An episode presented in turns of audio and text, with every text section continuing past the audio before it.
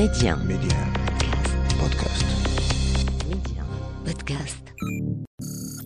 بعيد حرب يونيو 67 900 وألف كان قد اكتمل بناء شبكة من الجواسيس الذين يعملون لحساب المخابرات الإسرائيلية كانت من أخطر شبكات التجسس في المنطقة وكان نشاطها يتجاوز حدود العراق ليمتد إلى أقطار خليجية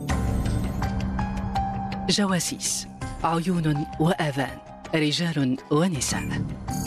يتحسسون نبض المجتمعات يريدون الإحاطة بمكامن القوة والضعف لدى العدو كما الصديق. ممثلون بارعون منهم من اختار سبيل الجاسوسية ومنهم من استقطبتهم قوى المعادية. وجوه من الظل حكايات جواسيس يكتبها ويقدمها عبد الصادق بن عيسى على ميديا. سقوط شبكة أبراهام موشي. تبدأ القصة في ضاحية دوما القريبة من دمشق. من سكان تلك الضاحية يهودي عراقي اسمه موشي يعمل دباغا للجلود متزوج من يهودية سورية.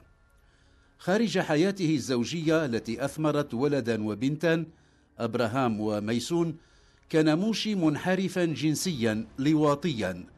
وذات صباح افتقده جيرانه من سكان دوما فلم يعثروا له على أثر. لقد جمع ما خف وزنه وغلت قيمته وحمل زوجته وولديهما وعاد إلى بغداد. لم يكن رحيلا طوعيا بل هروبا. سيعلم لاحقا أن موشي هرب من غضب عائلة مسيحية كانت تلاحقه لأنه هتك عرض طفل لها لم يكن يتجاوز العاشرة. وحتى يتحاشى الانتقام دفع لتلك العائلة مبلغا هاما من المال. في بغداد تمكن موشي من فتح ورشة دباغة كانت تدر عليه مداخيل هامة. ولكنه لم يغير سلوكه بعد الذي أجبره على الرحيل عن دوما بل عن سوريا. وذات صباح اكتشفت جثته تطفو على صفحة أحد صهاريج صباغة الجلود. لم تمض التحريات أبعد من سلوك الرذيلة لديه. بعد موته باعت زوجته المدبغة وتسلمت المال وهربت مع السمسار الذي توسط في عملية البيع وتركت ولدها أبراهام وابنتها ميسون لعم لهما كان يشغلهما لقاء اللقمة. وما لبث أن دفع بأبراهام إلى ورشة لسبك الفضة يملكها يهودي. كان العمل شاقا والأجر زهيدا. وكذلك برر أبراهام لنفسه أن يسرق من سبائك الفضة وكلما جمع قدرا منها باعه وصار يجمع المال. ولما توفر لديه ما يكفي استأجر بيتا وأخرج شقيقته من بيت عمه. ولكنه ورث من أبيه الانحراف الجنسي ووقع في علاقة سفاح مع شقيقته التي فرت منه بعد أن أغرمت بشاب يهودي هربت معه إلى الموصل.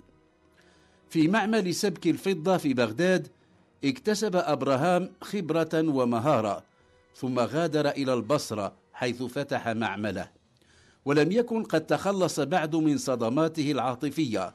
لما ظهرت في طريقه فتاة اسمها راحيل وكانت ابنة يهودي يعمل للموصاد المخابرات الإسرائيلية.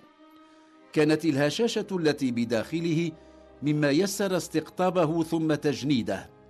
في البصرة تمكن من تكوين ثروة هامة في سنوات أربع. تزوج راحيل وصارت كل مفاتيحه بيدها. أخضعه الموصاد لدورة تدريب مكثفة ولما استوفى الصفات المطلوبة في الجواسيس طلب منه أن يعود إلى بغداد. فكل ما سيطلب منه من مهام ستكون بغداد ساحتها ومسرحها. لعل أبراهام موشي لم يدرك لحظتها أنه بانتقاله إلى بغداد إنما كان يضع اللبنة الأولى في بناء واحدة من أكثر شبكات التجسس الإسرائيلية خطورة ليس في العراق فحسب بل في منطقة الخليج برمتها. استأجر أبراهام منزلا فخما وفي شارع السعدون الشهير افتتح وكالة تجارية تعنى بكل ما هو استيراد وتصدير.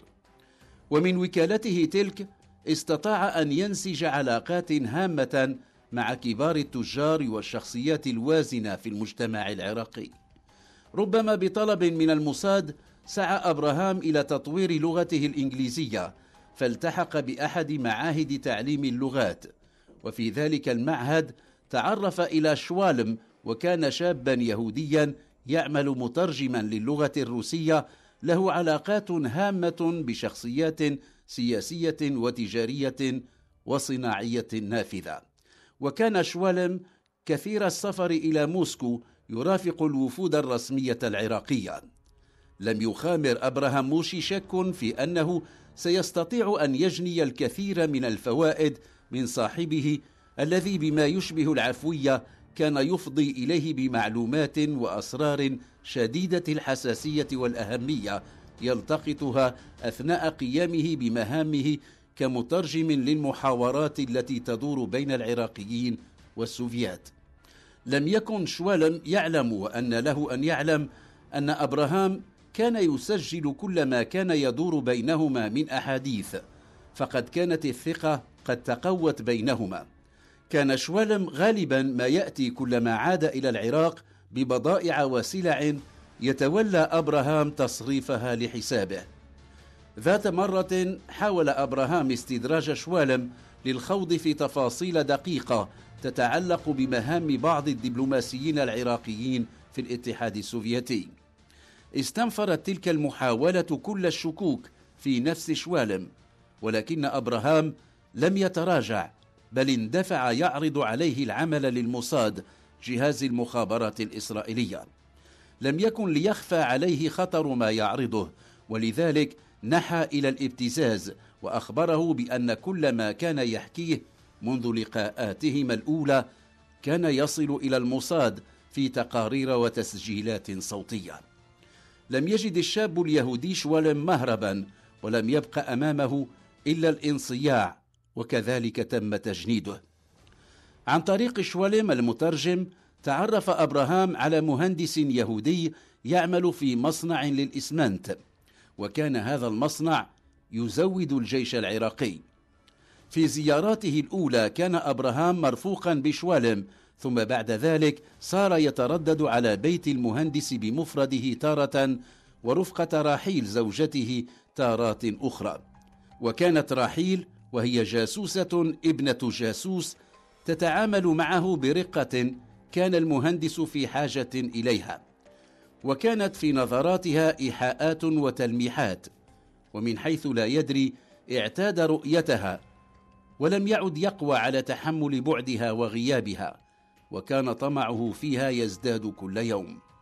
ولما آنست منه استعدادا كانت هي من طلبت منه أن يزودها بانتظام بكل عمليات تسليم الإسمنت للجيش العراقي مع ذكر المواقع العسكرية التي ترسل إليها الحمولات. لم يجد بدا من أن يأتيها بكل ما تريد فقد كان غارقا في حبها. ثم إنها أعطته ثمنا لمعلوماته الأولى أربعمائة دينار. كانت صدمة قوية له إذ لم يكن يطمع في الحصول على المال بل أن يحظى بها هي راحيل. لحظتها أبلغته بأنها ما تفعل ما تفعله إلا من أجل إسرائيل. استوعب الرسالة وتفطن أيضا إلى أنه لم يترك بابا للتراجع. لقد جندته وحصلت منه على وعد بأن يستمر في مدها بأخبار مصنع الإسمنت وبالمجان. وعدته هي بتيسير هجرته إلى إسرائيل وبأن توفر له أسباب الحصول على وظيفة هناك. بدت الأمور تسير وفق ما هو مخطط لها. لقد صار أبراهام وزوجته يجندان كل مرة جواسيس جددا لحساب المخابرات الإسرائيلية. وكان أبراهام موشي يحرص على أن يبقى متخفيا وراء واجهة وكالته التجارية. ولذلك ليس بدافع الربح فقط بل بدافع توسيع نشاطه التجسسي إلى ما بعد حدود العراق. كان تحركه الأول إرسال شحنة من البرتقال إلى الكويت. وقد استأجر لذلك شاحنة مزودة بجهاز تبريد وكان سائقها رجلا سوريا يعشق الخمر العراقي والنساء. اسمه خازن واللقب المعروف به شاخص. كان له ثلاث نساء في المدن التي تمتد عبرها مسارات أسفاره. كانت له زوجة في درعا في سوريا وأخرى في المقدادية في العراق وثالثة إيرانية في كرمشاه. وقد نال خازن هذا في زمن قصير ثقة أبراهام موشي بل إن اهتمامه به زاد لما علم أن لديه صداقات في نقط الحدود مع الجنود ومع التجار وعموم الناس. علاقاته تلك كانت تيسر له الكثير من إجراءات العبور. وقد وعده أبراهام بأنه سيشتري له شاحنة مزودة بجهاز تبريد كتلك التي يسوقها إن هو أخلص له. كان قصد أبراهام أن يأتيه خازن بكل معلومة عن المناطق التي يمر منها. حلم امتلاك شاحنة يهيمن عليه الآن وهو مستعد للقيام بكل شيء حتى ولو كان خيانة للوطن من أجل تحقيق ذلك الحلم.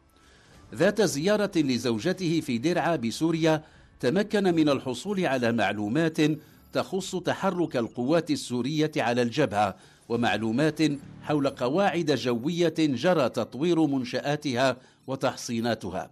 ثم إنه أقام علاقات مع واحد من أقارب زوجته كان متطوعا في الجيش.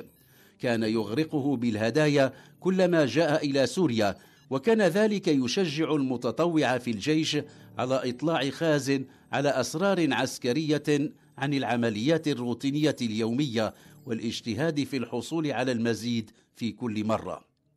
نقل كل تلك المعلومات بكثير من الصدق إلى أبراهام الذي أعطاه مبلغا كبيرا من المال تشجيعا له على النبش والبحث عن المعلومات وحثه على أن لا تكون معلوماته من سوريا فقط بل إنه يريد أن يأتيه بمعلومات من الكويت إلى حيث يمضي بشحنات الفواكه. كانت الظروف ملائمة ليزيد خازن من نشاطه التجسسي وكان ما يحصل عليه من مال من أبراهام موشي مما يجعله قادرا على شراء الذمم واستمالة بعض الأعناق. الكويت زمنئذ إمارة غنية استقر بها عدد هام من العراقيين والإيرانيين عدا مواطني العديد من البلدان العربية. من بين أولئك كان أبراهام من خلال عميله خازن يبحث عن الذين يسهل شراؤهم من ضعاف النفوس والذين يهيمن عليهم الإحساس بالدونية وبأنهم مواطنون من درجة دنيا. وكذلك استطاع أن يحصل على معلومات لا تنقصها الدقة حول ما تمتلكه الكويت من أسلحة متطورة وحول عدد المنخرطين في صفوف الجيش الكويتي ومعلومات حول إرسال بعثات الطيارين للتدريب في البلدان المختلفة. غزيرة كانت المعلومات التي كان يأتي بها خازن سائق شاحنة التبريد وشملت المجال العسكري كما المجال التجاري في الكويت خاصة وفي منطقة الخليج إجمالا.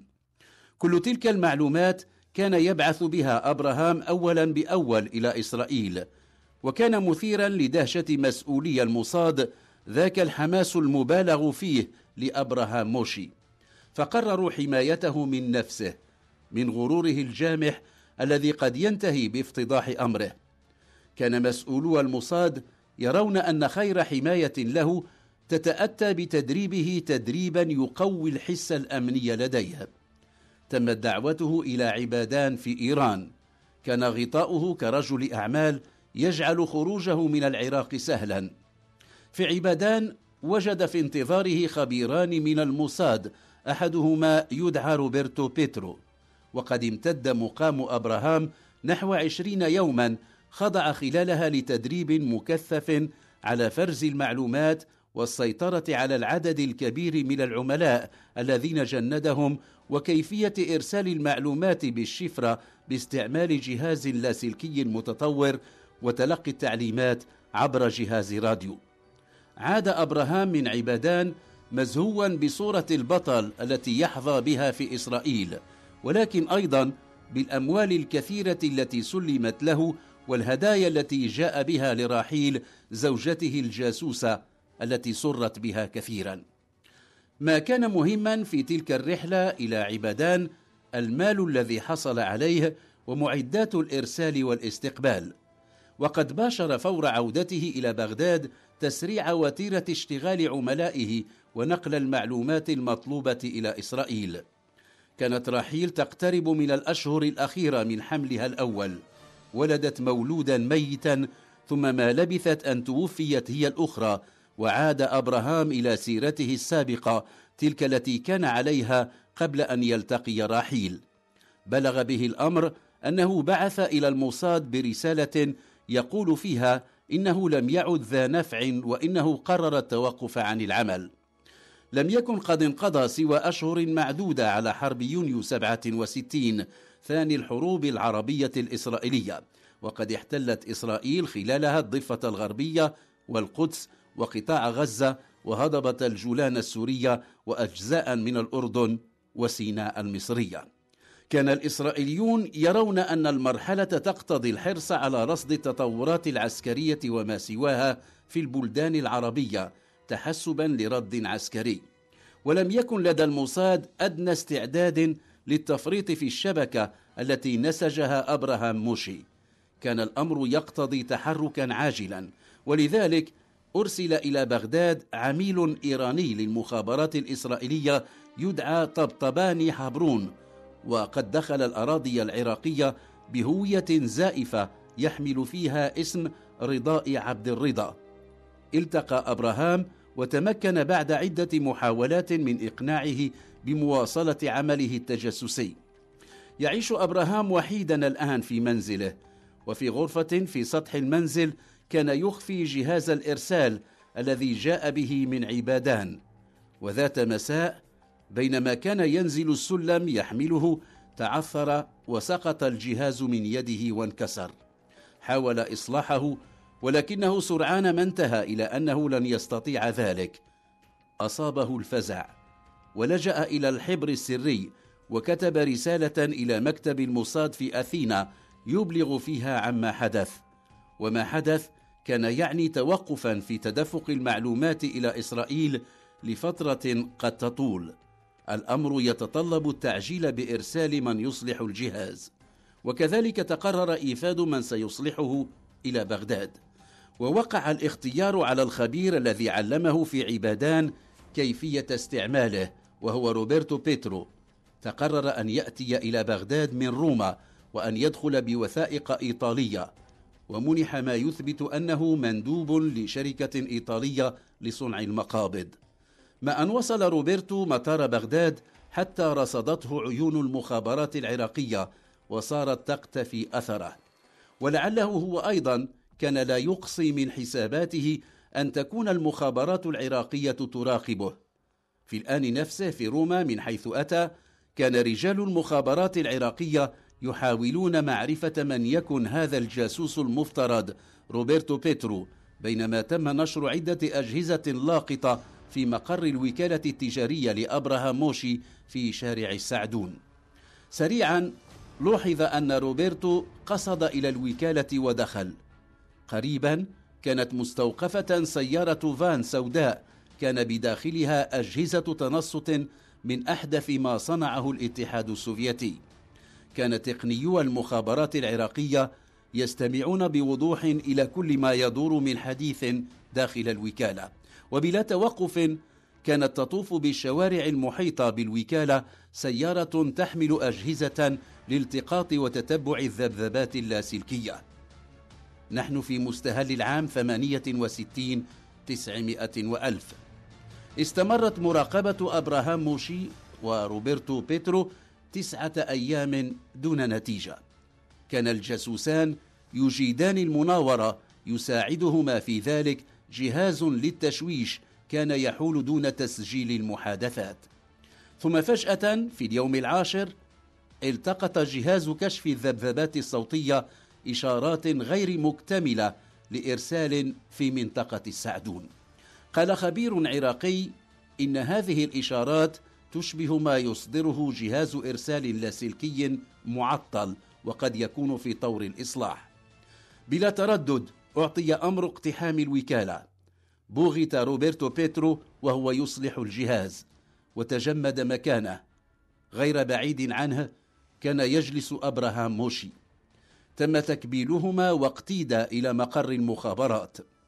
لم يصمد أبراهام موشي طويلا واعترف بتجسسه لحساب المخابرات الإسرائيلية. كان روبرتو مدربا على تحمل التعذيب. تحمله ثلاثة أيام ولكنه في النهاية اعترف. اعترف بأنه جاسوس إسرائيلي ولكنه قال إنه لم يأتي إلى العراق إلا لإصلاح جهاز الإرسال وليس للتجسس على العراق. كذلك سقطت شبكة أبراهام موشي كانت تضم في المجموع 36 عميلا. لم يكونوا جميعا من اليهود بل كان لهم شركاء من المسلمين ومن غيرهم. في سبتمبر من العام 68 نصبت المشانق ونفذت أحكام الإعدام شنقا وتلك التي تمت بالرصاص. وأودع السجن من صدرت في حقهم عقوبات حبسية وبرئ من لم تثبت إدانتهم وجوه من الظل. حكايات جواسيس. يكتبها ويقدمها عبد الصادق بن عيسى على ميديا.